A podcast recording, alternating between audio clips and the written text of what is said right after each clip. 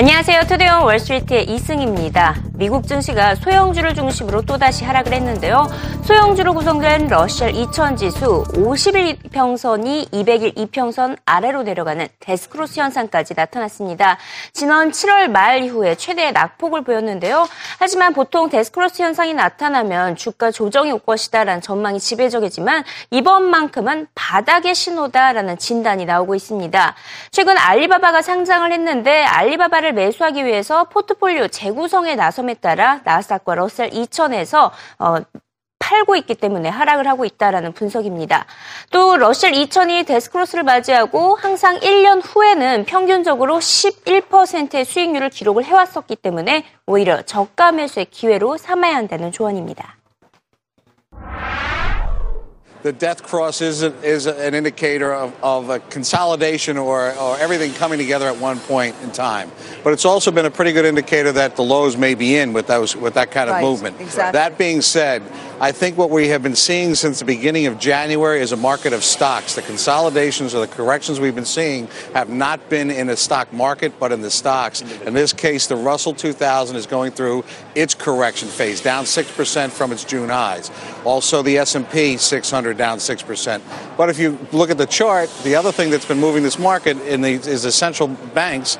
The dollar is up 6%. I think that's really what you have to look at. Right, but you also have to look at listen. The broader market, the Russell is down six or six and a half percent, whatever it is, but the broader market is only off the Dow and the S&P are off one and a half percent from the highs of last week, and so there's no sense for people to really get get nervous. I agree with you. I think it's happening in that one sector. I don't think it flows over to to the broader market. I don't think people panic about their Coke and GE and Procter and Gamble by any stretch of the word at all.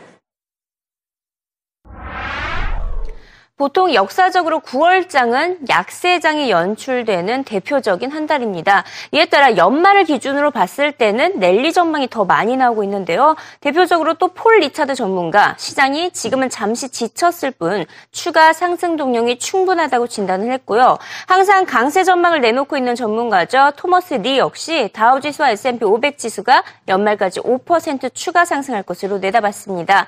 다시 말해서 다우지수는 18,000선, S&P 500 500 지수는 2100선까지 오를 것이란 의미인데요. 월가의 대표적인 낙관론자 제레미 시겔 교수의 전망과 일치하죠. 토마스 리는 실제로 금리 인상이 이루어질 때까지 시장은 대체로 양호할 것이라며 금리가 인상될 내년에야 10% 이상의 조정이 올 수 있다고 진단했습니다. This is a hangover. You ever been to a really good party? We all know how you know you should get to bed by 12 and you don't. This is what you've got. You've had the ECB, you've had payrolls, Alibaba, iPhone. What else do you need? The market's tired. We're sitting on highs. We're all questioning the Fed. We're seven or eight days away from a payroll number, and then we'll know what Yellen's doing. It's a hangover, Scott. And when that happens, you take it slow for a couple of days. You get a little bit of a correction, but there's no way you can call a top in this environment, in my opinion. Yeah, well, people are saying maybe, Paul, it marks a short term top, but there's not enough in place yet to mark the top. I think it depends on Yellen. I think the market came back from Labor Day and they want to prove that Yellen is wrong. But what if she's right, Scott, which I think she is right? What if we're trending on payrolls more around 200,000 instead of 300,000? If we get a 320, 325 number next week, then we might be talking about a near term top in stocks. But if it's 2 to 215 and considerable period remains, I think it's the, the party continues. I mean, in terms of the implications for the market, it, it doesn't change much. I think in some ways it, it may actually be a welcome sign because we're actually doing something about a, a growing threat to the U.S. Um, but I think the you know the market's been you know shaky. I think it's a bit of profit taking over the past week. I don't think it really is the sign of a 10 percent. 미국 재무부가 높은 법인세를 피하기 위해 본사를 해외로 옮기는 기업들을 대상으로 규제안을 발표했습니다. 미국 기업과 외국 기업들이 인수합병을 하게 된다면 신설 법인에서 외국 지분율이 2% 이상이어야 한다는 조건을 50% 이상으로 상향을 한 것인데요. 다시 말해서 인수합병에 브레이크를 걸었다라고 볼 수가 있겠습니다. 최근 해외 업체와 인수합병을 벌여온 제약사들의 주가 하락세 결국에는 계속해서 나타나고 있습니다. 의료기기 제조업체 메드트로닉과 제약 제약회사 에브비의 주가 오늘장에서 2% 넘게 하락을 했고요. 이 두 업체는 어, 인수합병의 합의를 받고요. 이제 어, 최종적으로 진행만 남았습니다. 에브비는 영국 기업인 샤이어의 제약사 사이어 제약사 550억 달러 인수를 하면서 4분기에 최종적으로 마무리가 될 것으로 보이고 메드트로닉은 코비니엔을 430억 달러 인수를 한 바가 있습니다. 아일랜드 기업이고요. 내년 내년 1분기로 예상이 되고 있습니다. 하지만 이번 재무부의 기준은 미국 대상으로 미국 기업을 대상으로 했기 때문에 해외 기업이 미국 기업을 인수하는 것을 막기에는 역부족이라는 지적입니다. 그래서 그런지 최근에는 오히려 독일 기업이 미국 기업을 인수하면서 본사를 이전하는 사례가 늘어났었죠. 결과적으로 세금 회피 현상을 규제로 막긴 힘들다는 지적입니다. 규제 강화보다 법인세를 인하하는 세제 개혁이 더 필요하다는 지적입니다. But if you look at the, the, the typical deal, there's some good news. There's a beneficial business opportunity for a U.S. firm that strengthens it and our economy. And then there's bad news. When you run the numbers, our tax code dictates that the headquarters has to be abroad. That latter has nothing to do with who initiates the transaction. It will still be true that foreign firms will have a tax advantage against U.S. firms. They will either beat them in the market or they'll just buy them. And the headquarters are going to end up gone from the U.S. in either event.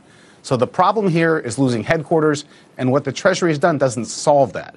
And that's the key problem. It's long been on the table, it's long been discussed, um, and it certainly puts pressure now on lawmakers to do the right thing to ultimately address corporate tax reform. But the issue here is not whether this is like good business interest. This is really companies are highly profitable and they're just playing games. 이번 규제가 지금까지 성사된 인수합병을 무효시키지는 못할 것이라 전망이 지배적입니다. 하지만 미국이 해외 기업을 인수하려는 사례는 줄어들게 될 것이라는 게 전문가들의 전망입니다. It's hard to make a blanket statement. I don't think it outright kills the deals, but I think it does alter the landscape a bit in terms of which deals are more or less relatively attractive and perhaps tips the balance in favor of some deals that have other merits more strategic and financial and not solely benefits from inversion. 미국과 아랍 다섯 개국이 테러 집단 아이시스를 격퇴하기 위해서 이라크에 이어서 시리아로 공습을 확대했습니다. 이번 공습으로 해당 지역의 근거지 시설들이 모두 파괴가 됐는데요. 이에 더해서 현존 최상 스텔스 전투기라고 하죠. F-22 랩터까지 투입시키기로 결정을 했습니다. 이에 따라 중동 지역의 상황 장기화될 것으로 보이는데요. 하지만 이번에도 역시 국제유가의 타격은 그렇게 크진 않았습니다. 오히려 이라크와 리비아에서 원유 생산이 증가한 것으로 나타났기 때문입니다. 또 사우디아라비아 원유 공급이 뒷받침되고 있고 아이시스가 사우디까지 진출하기는 어려울 것으로 보이기 때문에 국제 유가가 급등하진 않을 것이란 전망입니다. The overall effort will take time. Uh, there will be challenges ahead. But we're going to do what's necessary to take the fight to this terrorist group for the security of the country and the region and for the entire world. I don't think ISIS has the capabilities to actually uh, reach out and touch uh, Saudi Arabia from across the, the, Gulf or any. They don't have the ability to do that. However, there is uh, many sects within Saudi Arabia, and many of them are fundamentalist.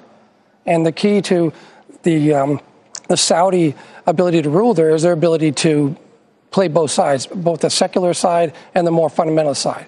Well, those fundamentalists are going to be very sympathetic to ISIS. Now, could something from the inside happen? That's far more likely. I'm not saying it's going to. I'm not suggesting that. But yeah, that would be more of a ability of ISIS to influence what might happen in Saudi Arabia.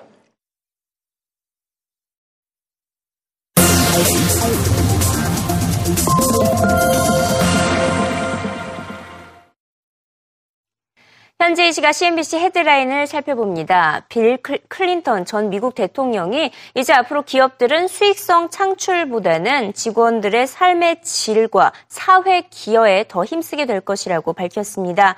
물론 처음에는 정부 차원에서 사회적 기업들을 지원하고 나서겠지만 먼 미래에는 자연스럽게 사회적 기업 창출이 이어질 것이며 이 같은 기업들이 더 많이 등장하게 될 것이라고 내다봤습니다. 에볼라 바이러스에 대한 경고성 메시지가 나오고 있습니다. 에볼라 바이러스의 감염자 수가 급증할 수 있다는 세계보건기구와 미국의 질병통제예방센터의 새로운 전망이 나왔는데요. 특히 내년 1월 중순까지 감염자 수가 무려 140만 명에 달할 수 있다고 내다봤습니다.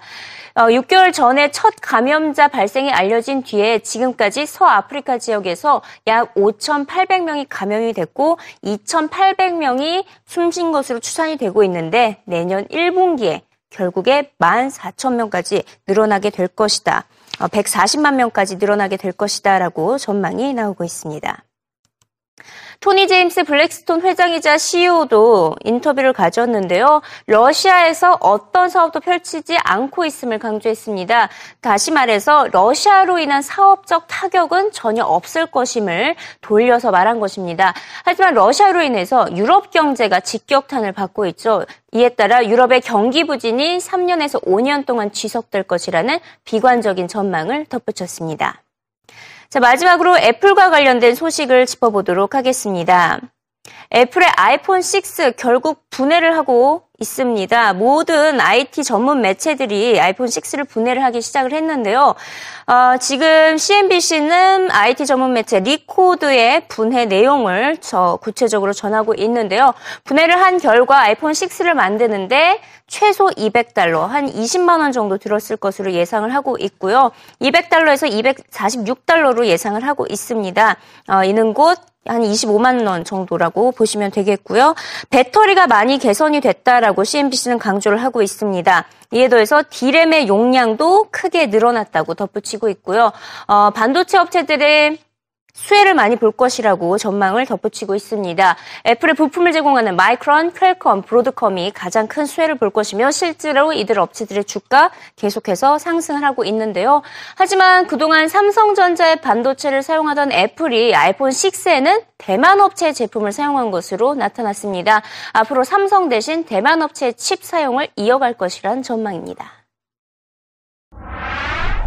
First to the display. Now, there was speculation Apple would move to sapphire glass made by GT Advanced Technologies. In fact, according to IHS, Apple sticking with Corning's Gorilla Glass. And when you look at the chips inside the new iPhone, there was a big switch there. Apple has used Samsung chips for earlier versions of the iPhone, but now IHS saying Apple looks to be going with Taiwan Semiconductor. A new vendor added to the new Apple smartphone NXP Semiconductor, that stock already up over 50% this year. NXP makes near field communications chips, which assist in wireless payments and the new Apple Pay service. Several other chips inside the Apple 6 and 6 Plus as well, including those made by Qualcomm, Cirrus Logic, and Broadcom.